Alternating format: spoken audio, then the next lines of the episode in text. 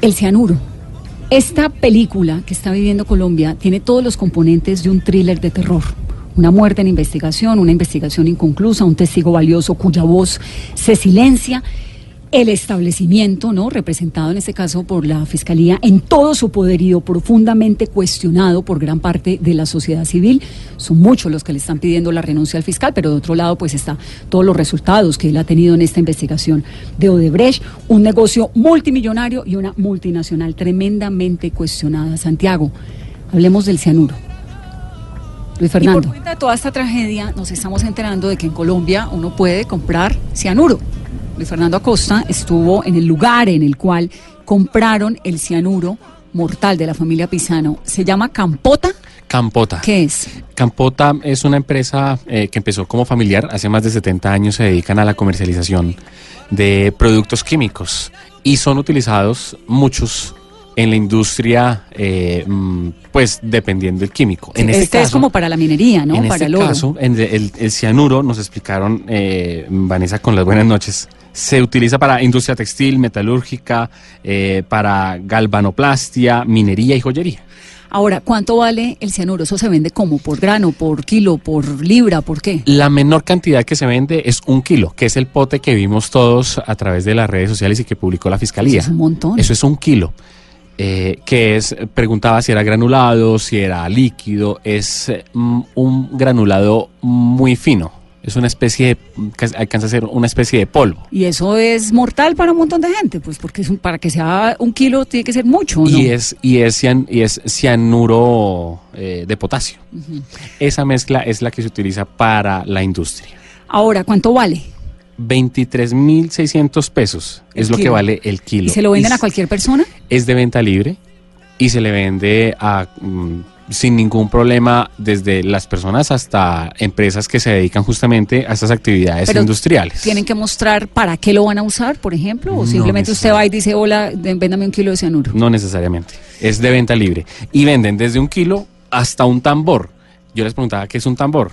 Un tambor es el equivalente a 50 kilos. Uy. Vale un millón mil quinientos pesos, incluido el IVA.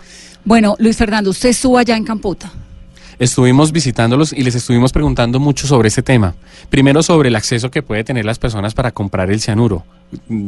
Cuando nos dicen que es de venta libre, pues ya tenemos la claridad sobre que podemos ir casi que como en un supermercado, ir a comprar un producto común y corriente. Pero en cuanto a la investigación que está haciendo la Fiscalía, ¿ellos qué tienen? ¿Ellos tienen cámaras, por ejemplo? ¿Tienen cómo comprobar o mostrar quién compró ese cianuro? Fue básicamente lo siguiente y es, ellos estuvieron este fin de semana, estuvieron ayer justamente sobre las 10 de la mañana, fueron a la, al centro, al punto de distribución que ellos tienen, ubicado en la calle 69, en la zona del 7 de agosto, y allí pidieron información sobre eh, la facturación del primero de agosto a la fecha.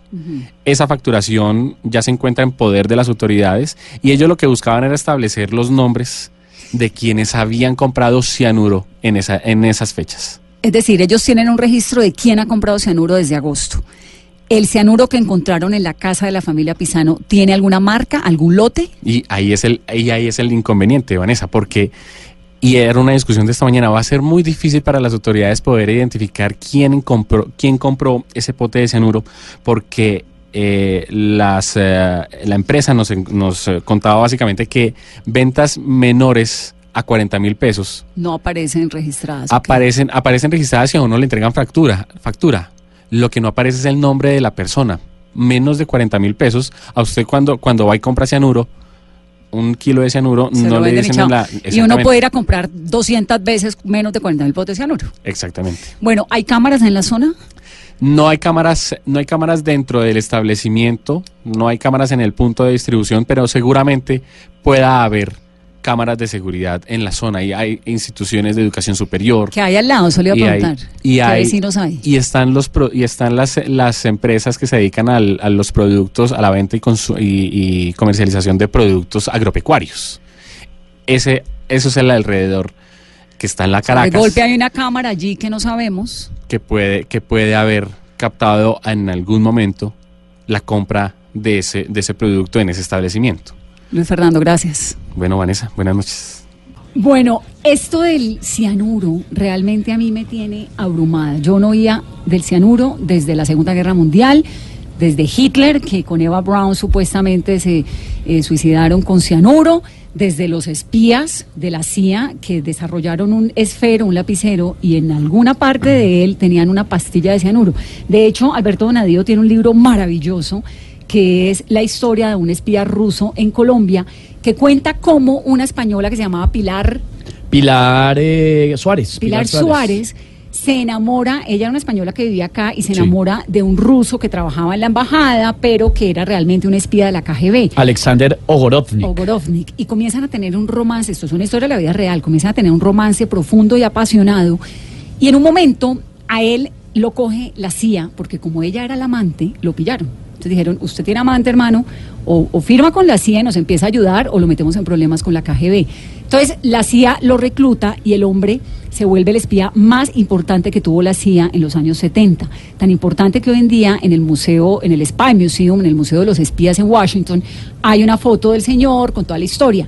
Pero él, la condición más importante que le puso a la CIA para entrar a sus filas Primero, pues que le pagaran un millón de dólares en la época, que era un montón de plata. Y segundo, que le dieran el famoso esfero con el cianuro adentro, siendo bueno, si a mí me coge la KGB, ¿usted imagina lo que le puede hacer a uno la KGB? Entonces, él como conocía la KGB, que es la agencia de inteligencia secreta de la mínimo de Rusia, hace un par de preguntas. ¿no? Bueno, interrogatorio de la KGB. Entonces, el tipo se le dan su lapicero cuando se va a Rusia. Este es el libro Alberto, que es maravilloso. Me, lo, me estoy dando el final, pero es que es muy, muy interesante no le voy a contar, pero usa la pastilla de, cianuro. Es que hay muchos mitos urbanos alrededor de eso. En alguna ocasión oí que eh, cuando se hacían los primeros viajes al espacio también viajaban con cianuro en caso de que algo saliera mal eh, y no quedarse pues por ahí en, eh, pasando malos momentos en, el, en medio del espacio sin tener cómo volver a la Tierra. Mitos urbanos en Colombia, por ejemplo, cuentan que Ernesto Samper andaba supuestamente con una Ah, pastilla de cianuro cuando iba a los Estados Unidos Sí. porque estaba muy tensa la relación entre Colombia y los Estados Unidos. También Fabio Echeverry Correa. Ese es el otro Dicen mito, que es que andaba eso- con, con una pastilla eh, por si lo secuestraban. Muchos mitos urbanos alrededor del cianuro, eh, pero pues que nunca se comprobaron. Doctor Balbuena, ¿hace cuánto no oía hablar de cianuro en la fiscalía? No, mucho tiempo realmente. Eh, y en la fiscalía casi no se escucha, es una cosa porque pues muy asociada al suicidio tal vez, más que al envenenamiento. Entonces, generalmente no... ¿No le parece increíble que uno pueda conseguir un kilo de cianuro en una calle en Bogotá? Sí, sí, sí, y hacer el seguimiento en una investigación criminal a, a quién compró el cianuro o por qué manos pasó, realmente es casi imposible. ¿Eso lo hace quién? ¿El CTI? Sí, el CTI tiene la labor de llevar a cabo toda la investigación criminal, pero pues como le digo, estas son cosas muy difíciles, esto no tiene registro. Pero si hay cámaras, si hay de pronto, digamos, ya tienen el nombre de- del tarro, ¿cierto? Dicen que tiene las huellas. ¿Es Ya saben dónde se co- Ya saben dónde se dónde compró. se compró, que habían 12 tarros. Sí, de- ya saben la seis saben fecha. quiénes los compró y seis que no. Y, y- y eso está medio avanzando. Pero y dice- ya salió la dueña del establecimiento a decir que ellos tienen tres establecimientos de comercio y que precisamente en ese no hay cámaras, en los otros dos sí, Sí. que porque es muy poco el movimiento que tiene el almacén. Pero en la zona de golpe hay una cámara afuera, ¿no? Sí, puede ser. Ahora, el ¿Cómo, tema... cómo es esa investigación? ¿Cómo se hace eso desde la fiscalía? Se recogen eh, diferentes evidencias, como pueden ser los, eh, los videos de las cámaras, no solamente de las cámaras dentro de los establecimientos comerciales, sino afuera, Las eh, públicas. las cámaras públicas que tiene la Policía Nacional, o a veces hay vecinos que tienen cámaras para seguridad de su vivienda. Igualmente, eh, en caso de recolección de huellas sobre los tarros también no es fácil, pero... eh, ¿Cómo se posible. hace lo de la huella? Pues a través de una, un polvo que se le echa a la, eh, a la superficie, se hace un trasplante de huella a través de un contact y se trata de que la huella quede realmente, digamos, legible, porque si no queda legible no es posible hacer cotejo. Y entonces, con la huella legible, que es la que pegan, pues sí, como en un contact casi, cogen eso y hay un archivo de huellas de todo Colombia, o sea, AFIS, 40 y pico sí, millones de sí, sí, personas. el, el AFIS de la registraduría tiene precisamente eh, sistematizadas las huellas de todos los colombianos. Entonces se puede hacer realmente un cotejo de huella y tratar de obtener la persona. Ahora, generalmente eh, se empieza por descarte con las personas más cercanas, quién pudo haber tocado el tarro. o sea, la comparación, esta es la Sí, huella, claro. esta es la suya, mamá, papá, hijos, todo esto.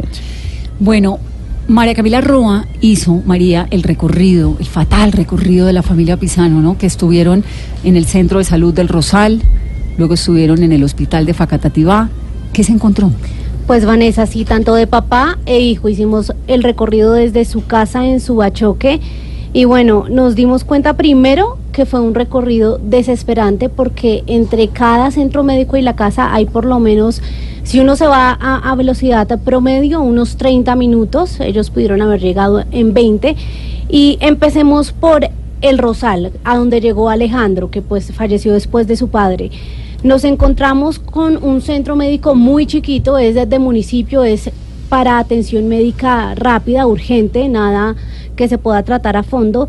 Y allí nos contaron los vecinos del sector lo que vieron ese día.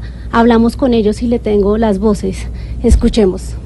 Yo lo único que se me hizo extraño fue que vi mucho carro ubicado ahí y camionetas, carros finos. Ok. Y alguien garlaba y garlaba y charlaba adentro como preocupados. Carros finos, finos, carros finos y se cuadraron ahí todo eso. Como si hubieran traído un herido, como si hubieran traído un enfermo, como si hubiera pasado algo. Se oía bullicio. Se... Tenemos más relatos, Vanessa, pero en, en, general todos coinciden en algo y es que llegó Alejandro Pisano con su familia, lo entraron, lo reanimaron, intentaron reanimarlo y enseguida, como a los 30 minutos, llegaron un montón de carros de la policía, eh, de investigadores y pues todos los vecinos salieron a ver qué pasaba, pero pues entonces me, me decían aquí vienen constantemente por heridos borrachos, eh, en peleas, todo, pero la diferencia fue que el, el lugar se llenó de investigadores y la familia. ¿Los lloraba. vecinos sabían quién estaba allí? No sabían. No.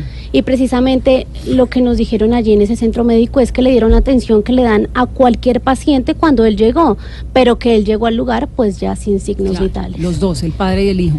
Ahora, en el hospital de Facatativá, ¿qué dicen los médicos?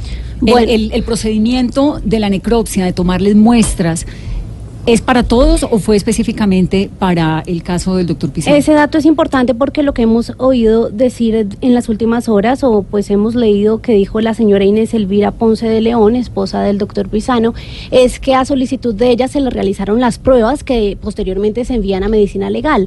Allí el, los médicos del lugar, en el hospital San Rafael de Facatativá, nos contaron que no, que no fue así, que son pruebas que se le realizan a cualquier paciente que ingresa con o sin signos vitales porque el, el, hospital necesita tener el registro de qué pasó con cada uno de sus pacientes. Entonces, que lo que pasa es lo siguiente, llega el señor ya sin signos vitales, el señor Pisano, eh, lo ingresan, le hacen las muestras y es lo que unos días después se le entregan a la fiscalía que ya estuvo en el lugar revisando todo. Vanessa, resaltar ahí que no es una experiencia para nada placentera estar en ese pabellón que está. En ningún hospital es placentero estar. Pero este está, el pabellón de urgencias está en remodelación. Eh, las tejas son de, de, lata. Yo le digo algo que yo sentí y pues todos sabemos que el señor Pisano y su familia eran, de, eh, eran pues vivían bien al lado del gimnasio moderno y tienen que trasladarse allá pues porque tienen Una que situación económica exactamente a la, a, la, a la, finca de Fusacasuba. Y siento yo que en la urgencia de uno ir al hospital más cercano, encontrarse con el de Facatativá no es precisamente lo que un paciente espera encontrarse. Eso fue lo que, lo que vimos allí en el hospital de Facatativá.